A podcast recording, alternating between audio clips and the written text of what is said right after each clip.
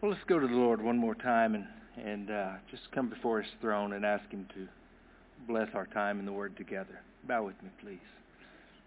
Father, as we think about these glorious truths that we've sang now, I pray that uh, you would open the eyes of our hearts, that you would indeed transform our minds and our thoughts and our vision to the things that are true these unseen things that we accept by faith. I pray that you would meet with us in this time and that you would help us. Do a work in us as we open your word, as we listen to your spirit, as we see Jesus lifted up. And we pray these things in Christ's name. Amen. If you would turn in your Bibles to Luke chapter 4. Luke chapter 4, we're going to be looking at verses 18 through 21. As you find your way there, I will tell you a couple of things. I'll tell you it's going to be a, uh, a marathon of Bible passages today. We've got them up on the screen. Uh, if you're like me, I I can find things quicker in my paper Bible than I can on my phone. But uh, just be prepared for that. We're going to look at several scriptures today, but again, we'll have them, most of them on the screen. Uh, while you're finding your way there, let me mention the men's and women's Bible studies tonight. We're going to change rooms. Uh, the, the, we are uh, both groups over in the Family Life Center. The, the women will be downstairs in the main uh, fellowship hall eating area. Men will be upstairs in the youth room. That's the second door on the right upstairs. So that's that's where we'll be meeting. If you missed last week, um, you missed a blessing, but don't let that stop you from coming this week. Okay? So uh, it was a great blessing, and we've been challenged, and we're growing together. Appreciate John and Sharon Sager over here for leading those. If you have any questions about them um, before tonight, uh, John and Sharon, raise your hand and wave at everybody. John and Sharon Sager, they're leading those studies. So uh, appreciate appreciate them and appreciate had a great turnout, uh, nearly nearly 30 in both groups, and looking forward to tonight. Luke chapter 4. Let's read verses 18 through 21. The Spirit of the Lord is upon me, because he has anointed me to preach the gospel to the poor. He has sent me to proclaim release to the captives and recovery of sight to the blind, to set free those who are oppressed, to proclaim the favorable year of the Lord. And he, that's Jesus, closed the book, gave it back to the attendant, and sat down. And the eyes of all in the synagogue were fixed on him. And he began to say to them, Today, this scripture has been fulfilled in your hearing. Nearly 10 years ago, the Christian author Jared Wilson wrote a book called Gospel Wakefulness. In that book, Wilson talks about his own uh, experience as a Christian of coming to um, be totally enawed and enraptured by the gospel. And he says that this gospel wakefulness is the cure for, listen to this, I'm going to quote him. He says it's the cure for, quote, numb, numb Christianity that began with an emotional high but has settled into something more like cruise control. A numb Christianity. He defines gospel wakefulness as something that happens in a person's life that leads to an enduring awe over what God has done for us in Christ. Gospel wakefulness, according to Wilson, is something that happens in a person's life that leads to an enduring awe over what God has done for us in Christ. Really, uh, you could say it's a, it's a personal rediscovery by the Christian of the amazing treasure of Jesus and his grace that is capsulized and conveyed in the good news message. And I'm going to say this to you. I think the church in America as a whole, I think this church, I think I, and I think possibly many, if not most of you, need to experience a gospel awakening. Here's Wilson's short diagnostic list of how you can know if you are in need of a gospel awakening. All right? He says this. Let me I'm just going to rip through these. It's not it's not inspired scripture. It's just what Wilson writes in his book.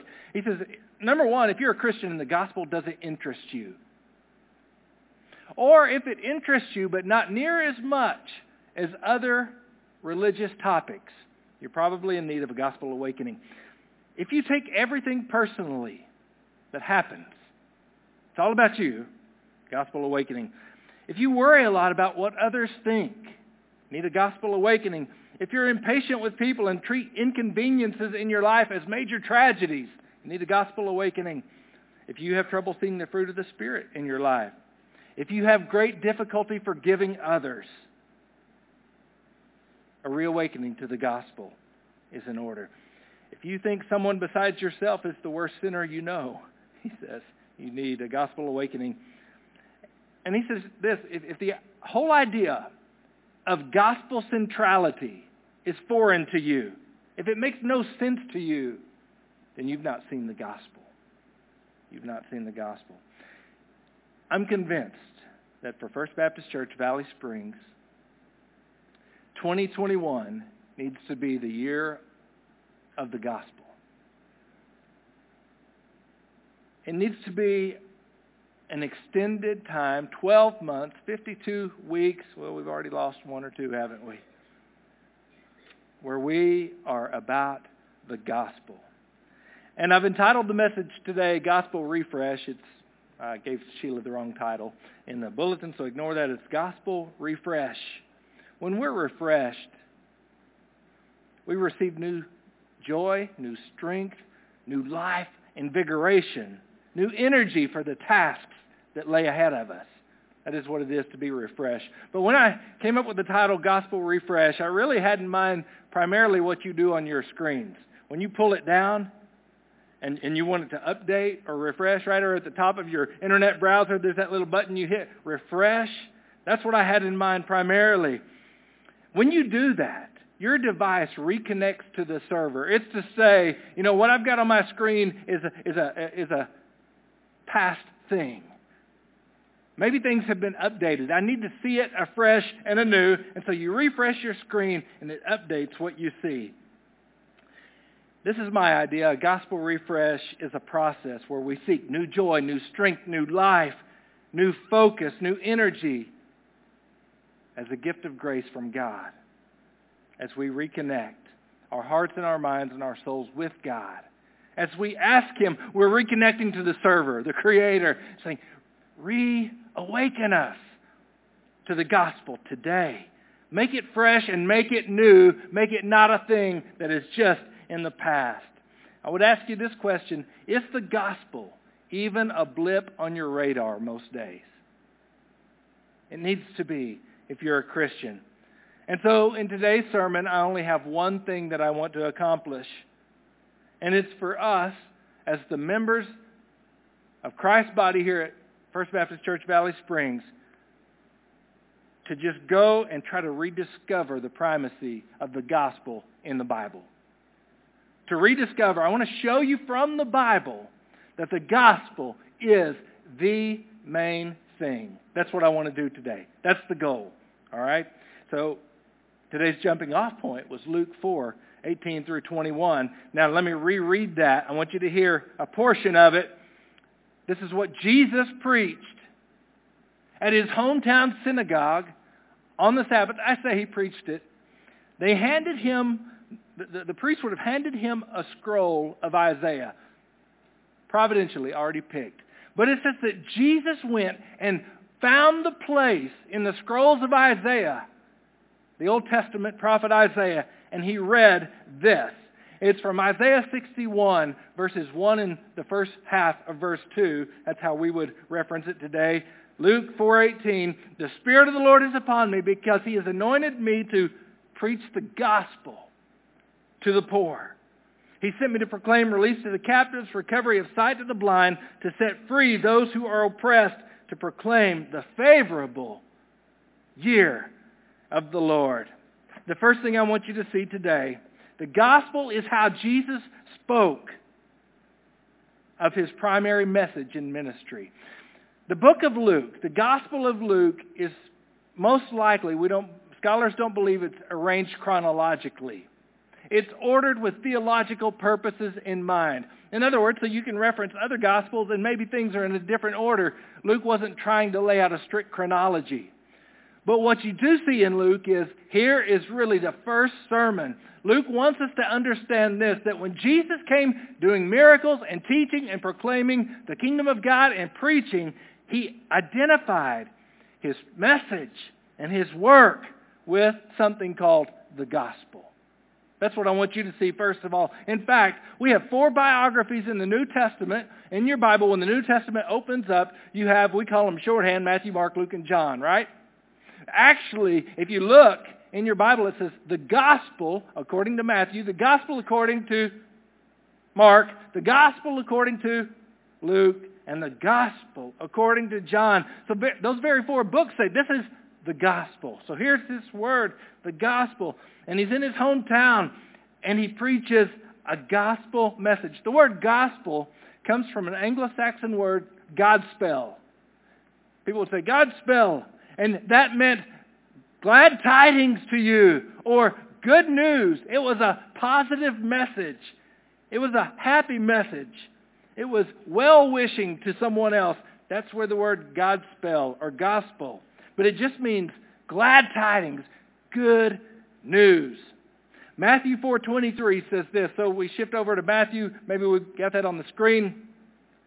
Jesus was going throughout all Galilee, teaching in the synagogue and proclaiming the gospel of the kingdom and healing every kind of disease and sickness.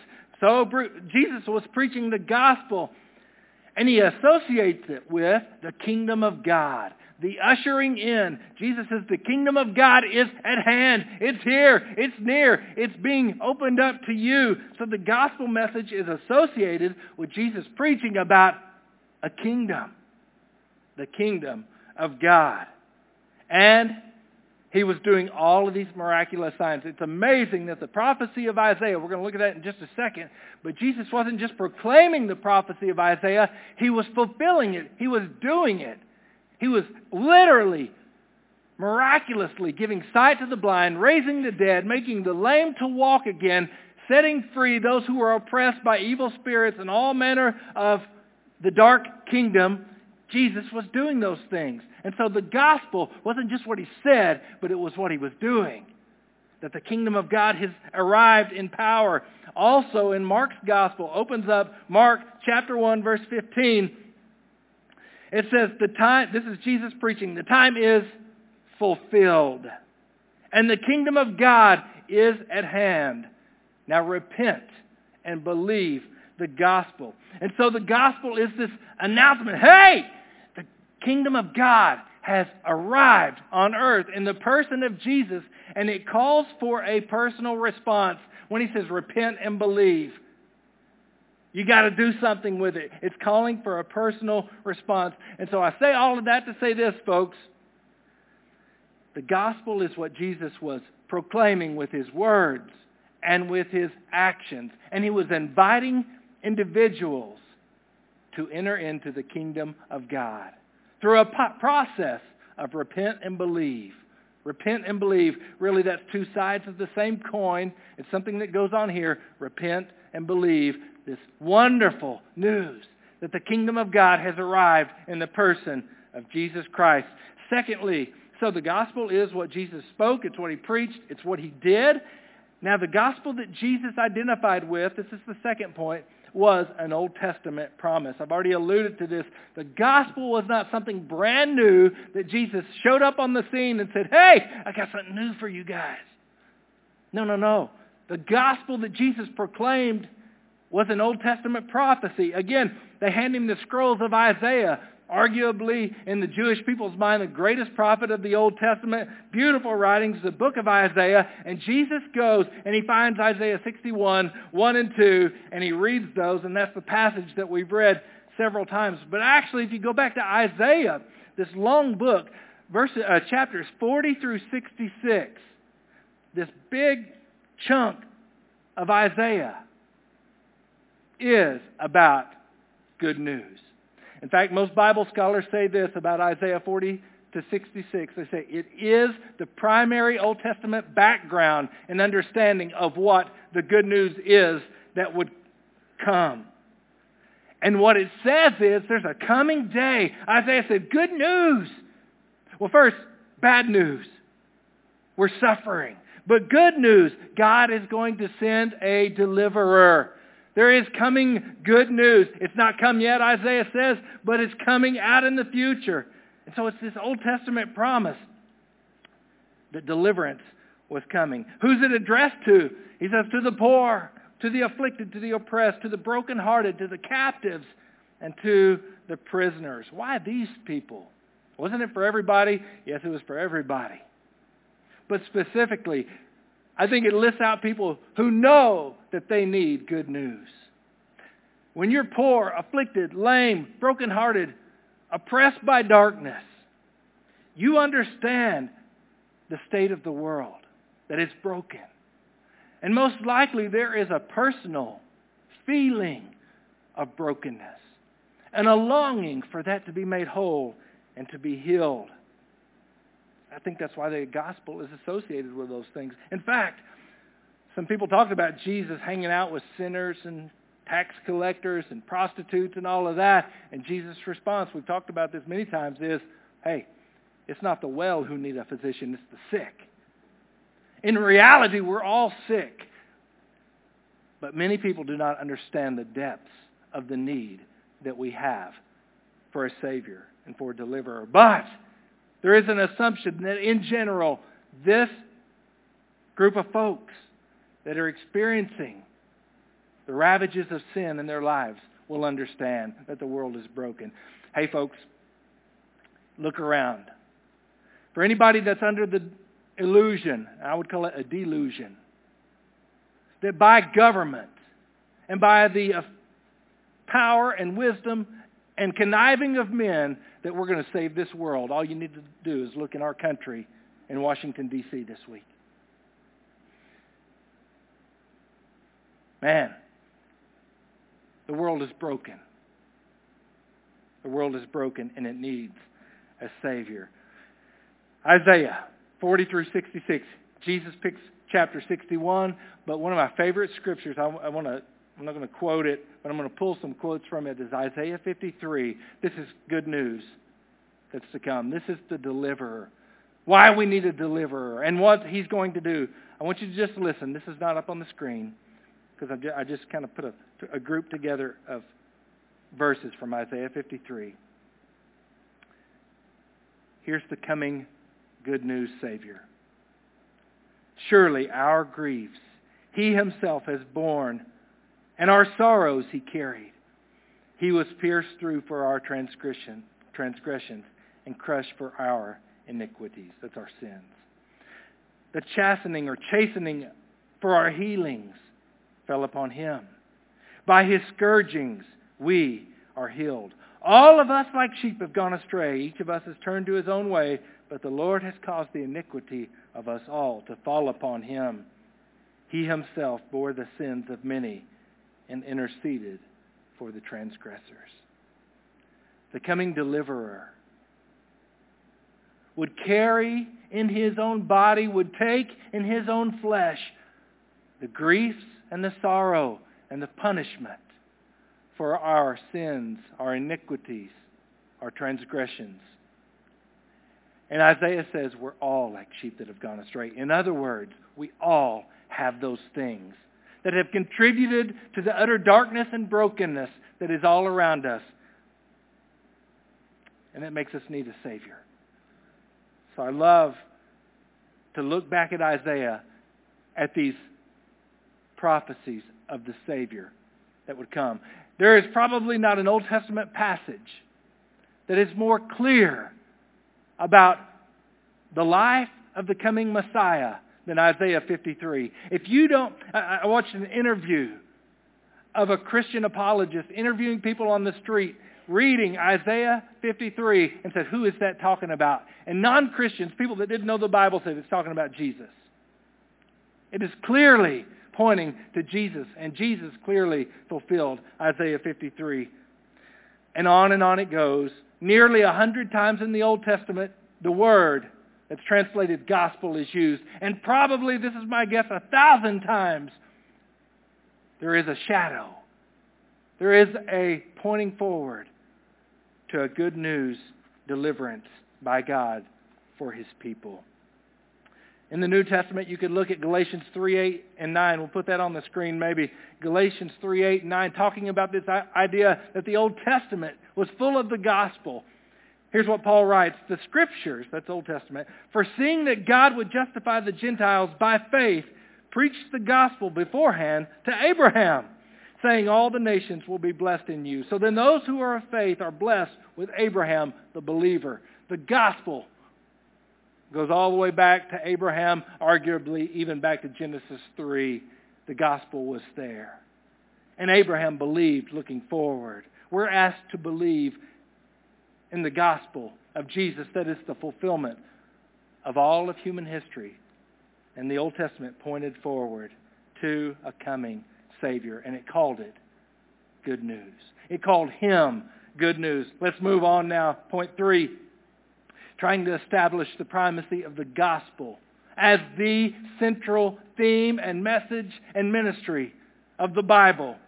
I want you to see that the gospel promises are fulfilled uniquely in Jesus, the Messiah.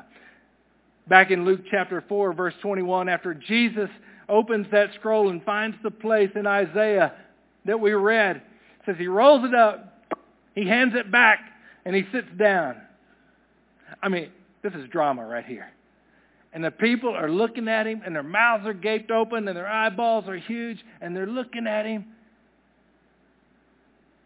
And Jesus says, Today, I say to you, this is fulfilled. This prophecy is fulfilled in your hearing and in your sight.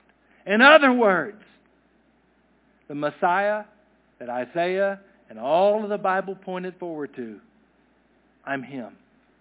That's what he says.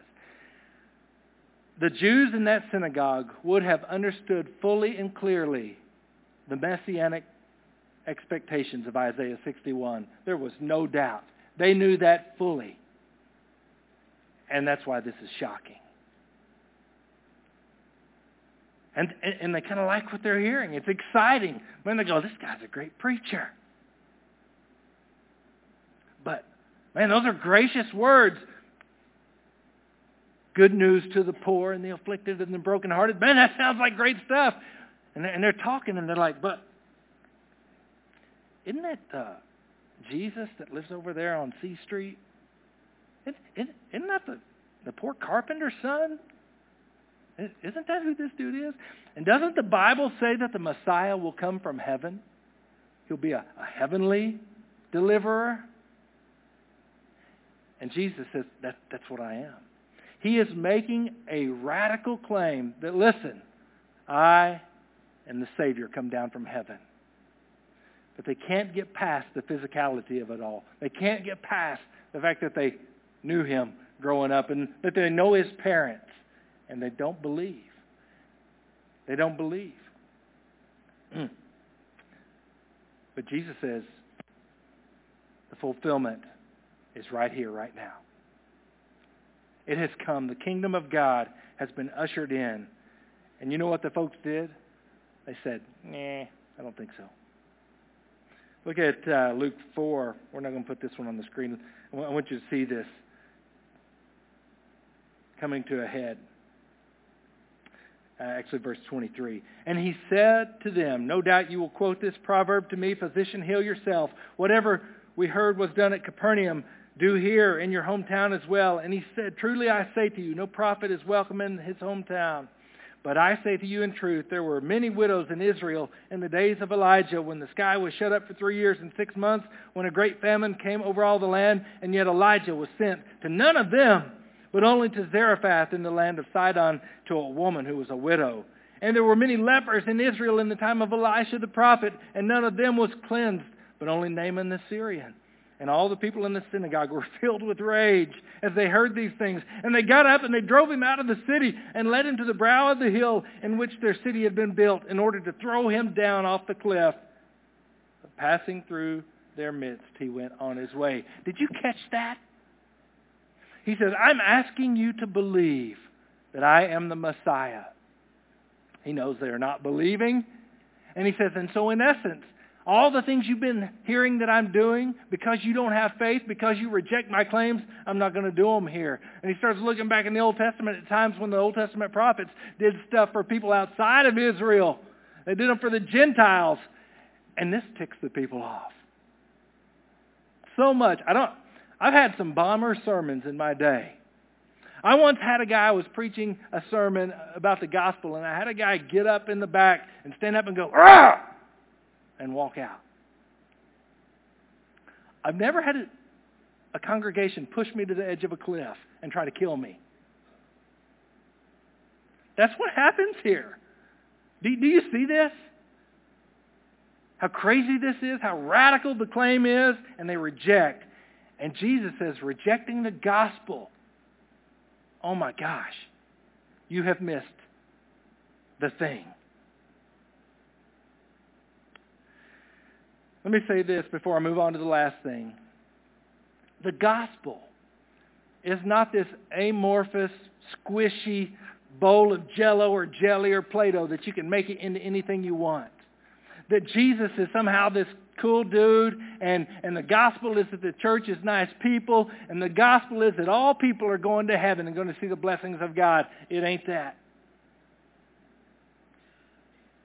The gospel is a very clear set of Old Testament prophecies fulfilled by a specific person named Jesus Christ who had very specific claims that he is the Son of God, come down, born of a virgin, God incarnate, lived a perfect life, a very specific set, and I'll just say this, pretty radical claims. That's why the people couldn't get over it, couldn't get past their physicality. They couldn't see that God could do this miracle, namely coming in the flesh. It is a specific set of claims. And then the gospel says to folks, and this is what we're asking you to believe. And that's what Jesus does to these folks. He says, because you don't believe it, you missed it. And they want to kill him for it. Mm. So the gospel is not that all good people and puppy dogs go to heaven.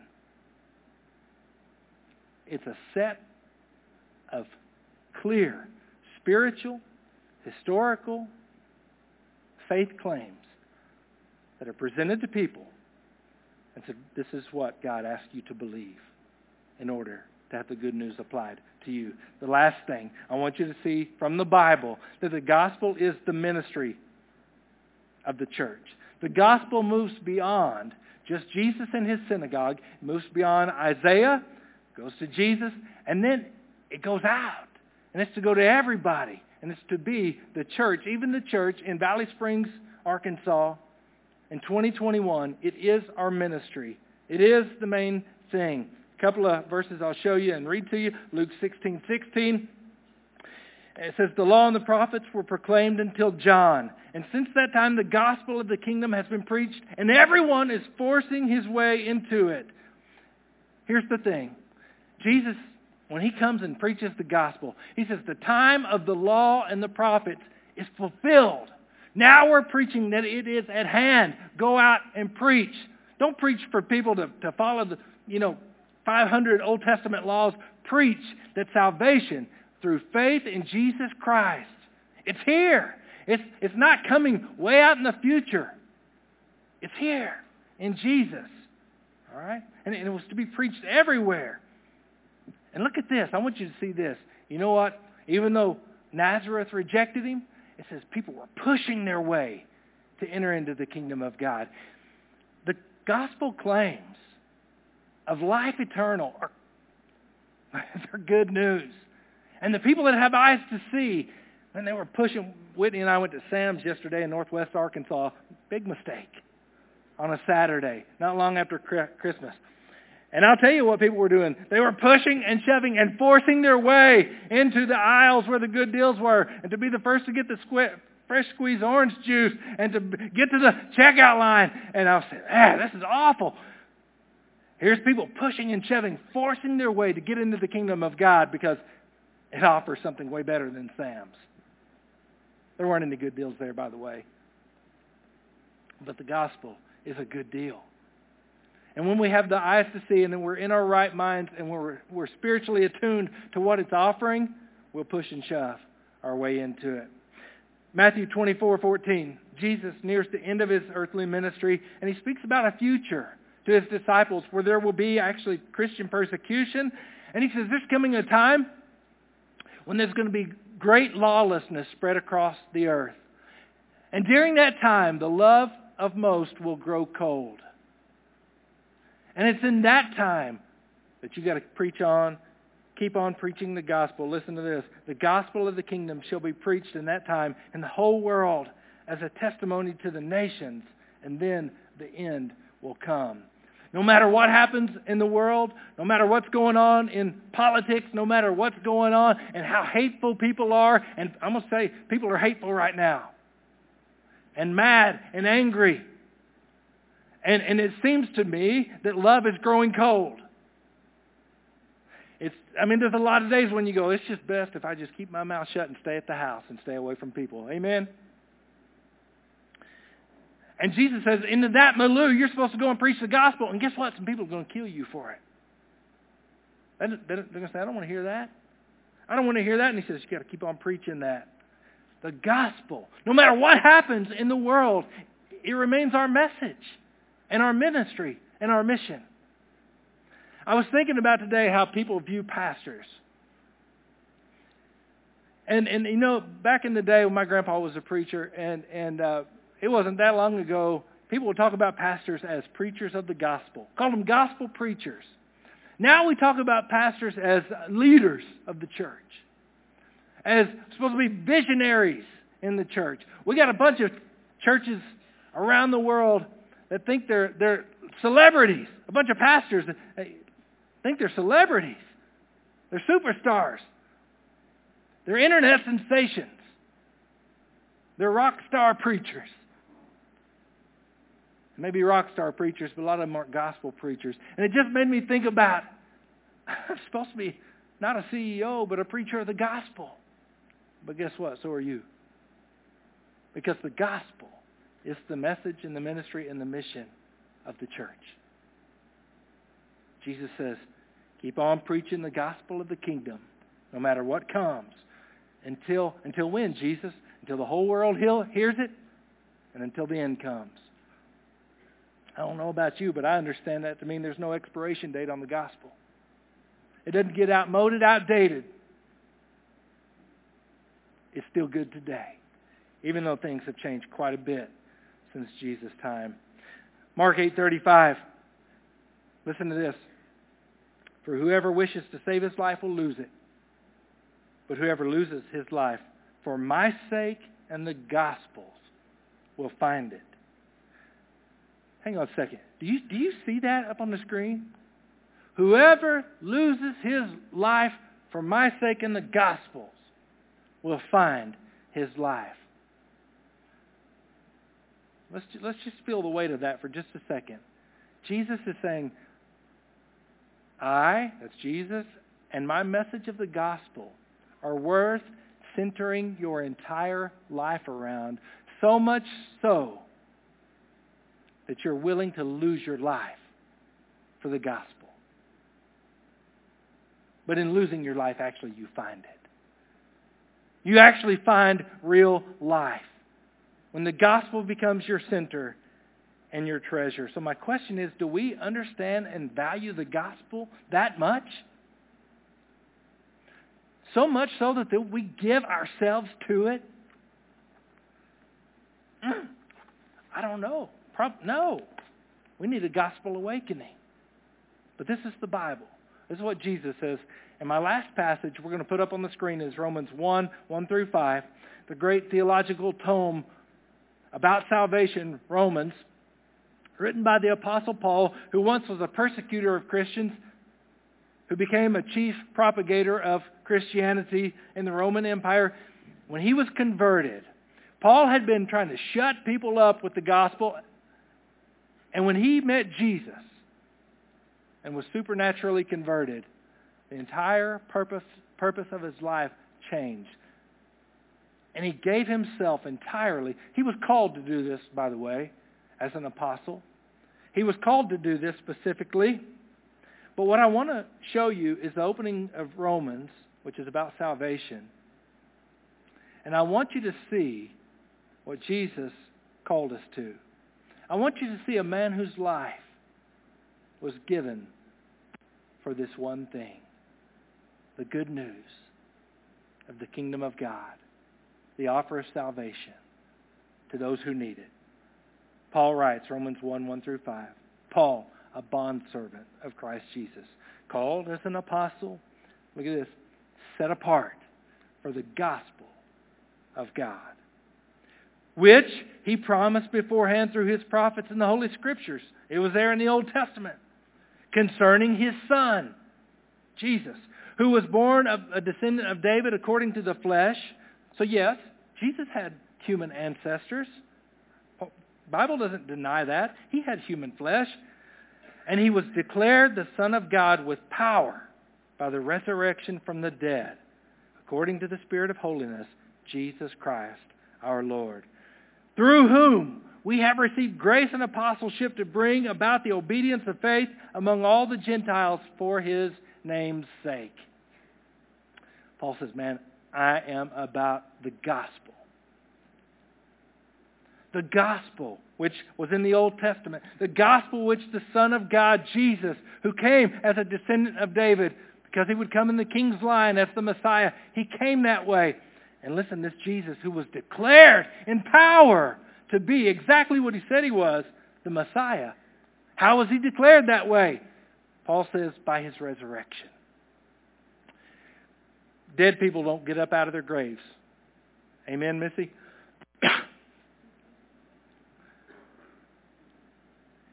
And Jesus did exactly that. And he was declared, in fact, to be the Son of God and the Savior of the world. That's why Paul can say in, in Corinthians, the gospel, let me remind you of the gospel I preached to you, that, that Jesus died. He died on the cross according to the scriptures. It was in the Old Testament. And he was buried. He was actually dead according to the scriptures, numbered with the sinners and transgressors. He was crucified between two thieves. He was with a rich man in his death. He was buried in a borrowed tomb that belonged to a rich man. So he was buried according to the scriptures, and he rose again on the third day, just like the Bible said he would. And Paul says this resurrection of Jesus is a grace. It's a grace. And Paul says we're called to take that message to everybody and say this to people Jesus has come, the Savior of the world, and now you must respond in faith and believe the gospel if you would be saved. If you would receive the good that God has for you, the deliverance from all of your sins and from life's trials eternally, then believe Jesus. Ultimately, the full salvation that we receive through the gospel comes about when Jesus comes again and he brings his kingdom in power. You know what's interesting, and I'm going to close with this. Jesus cherry-picked his sermon passage. You're not supposed to do that. You're supposed to take the whole verse. You're supposed to read, you know, give it in context. And Jesus cherry-picked Isaiah 61. He read verse 1 and then part of verse 2, and he left a part off. What's that part that Jesus left off when he preached it? He says, And I'm proclaiming to you the favorable year of the Lord. And the very next words in Isaiah 61 are these. Where are these? And the day of vengeance of our God. That's what Isaiah says. He says, the favorable year of the Lord and the day of vengeance for our God. But Jesus didn't talk about the vengeance. You see, what Isaiah didn't see, often in the prophets you see this, crams two things together that really end up happening far apart. And Jesus says, I'm coming in my first coming to proclaim the favorable year of the Lord, an opportunity for you to be saved before the coming day of the vengeance of the Lord. Part of the grand narrative of the Bible is that there is a cosmic war going on in heaven and on earth, and we are a part of it. There is a great rebellion that began back we don't know when, but we see it for sure in the book of Genesis. There was a rebellion in the heavenlies and there was a rebellion on earth. And the rebels tried to set up their kingdom on this earth. And instead, God is bringing about his kingdom. So we're in this cosmic warfare. That's the story of the Bible. And the story of the Bible is that we are all on the enemy's side until our eyes are opened and we see the good news of the offer of a peace treaty with God who has formerly been our enemy, enemy but who says, I'm coming with vengeance in the future and I'm going to judge the living and the dead. He's going to judge sin and rebellion. And he says, if you don't want to be judged with wrath and vengeance, I'm offering you a time of peace and salvation. Quite simply, you can come over to my side. You lay down your arms and come and become a citizen of the kingdom of God. You can do so. By my grace and kindness, I came and I enacted justice that was due to your sins. I enacted it on Jesus on the cross, and I'm offering for you to come over, to cross sides, be on the right side. And I don't think that we often preach that part. We preach the good news of salvation without helping people see that the very next part of that verse is there is a coming day of wrath from a holy God. And the good news set in contrast to the darkness of the vengeance of God. You say, that is good news. That God is willing to bring me in not only, and he doesn't put me in prison, he doesn't keep me far off, he makes us sons and daughters, and he brings us close. That's the gospel. The gospel has past uh, prophecies fulfilled in Jesus, and it speaks to us about the future that is to come. Folks, I just want to say this. I don't, I don't really know what the invitation is today, except we need to refocus on the gospel as the center of our faith.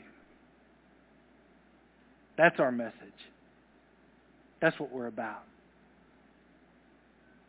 That's it. That's what Jesus came for. That's what he died for. Is to offer salvation and deliverance to those who need it. If you're here today, you've never trusted Christ.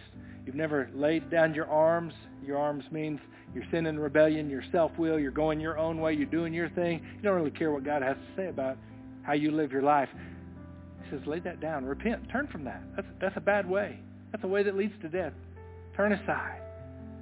Come into the family. Receive what Jesus did for you and be saved. Believe it by faith. He's asking you to accept these claims. Believe it. Let it be your heart. Let it be your life. If you've never been saved, you can be saved today, right where you sit, trusting Christ. Hey, if you're a Christian and you've lost sight of the gospel, and you've replaced it for something else, some religious message. Maybe you've replaced it for do-gooding. Maybe you've replaced it with the law. You've replaced it with politics. You've really just grown cold to it. The invitation is to see that none of that cures our greatest needs. That it's the gospel alone that speaks to the deepest need of the soul. And I'm asking you to turn back and recenter and refocus on the good news of Jesus. Let that be what we're known for in this world. Let that be your life, your message, your all. Let's pray together. Father, help us not just to know some facts about the gospel, but that in knowing that it finds its way down to the deepest parts of our mind, of our heart, and that it produces in us the right affections, the right loves, the right feelings even. Reorder our hearts according to this wonderful good news. Let us not be those who sit back and, and appreciate the gospel but don't respond to the claims. Lord, give us faith. Give us eyes to see.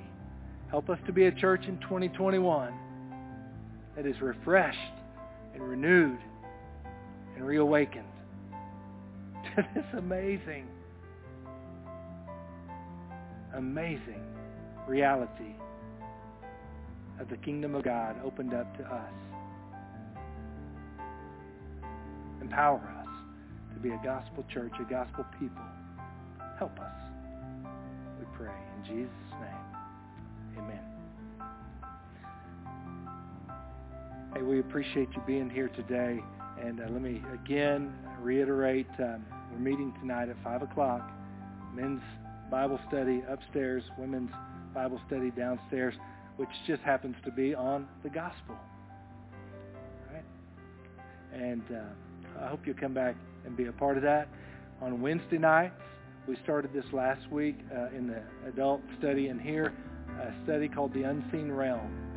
And it's looking at some pretty uh, interesting Old Testament passages and trying to get a better handle, even on some of what we've talked about today, which is this cosmic battle that's going on in the heavenly places and here on earth. So I'd invite you back to be a part of that as well. One last thing, an exciting thing. Brandon and Liz Cohn, since we're waving at everybody, Brandon and Liz, wave your hands there. Brandon and Liz are going to be starting in February on Wednesday nights an additional Bible study that's uh, the, study is going to be aimed towards uh, folks interested in family topics and how the Bible speaks to those things. That'll probably be across the road. We're not sure. That's February 10th. That's going to start. So husbands, husbands, wives, anybody that's interested in that, it's going to be on the book of Ruth. And we're very excited about that. So we'll have that going as well, and I appreciate them. Um, I've already prayed for us multiple times. So let me say this. Grace and peace to you through our Lord Jesus Christ, who gives us life and grace and love and peace. I love you. You're dismissed.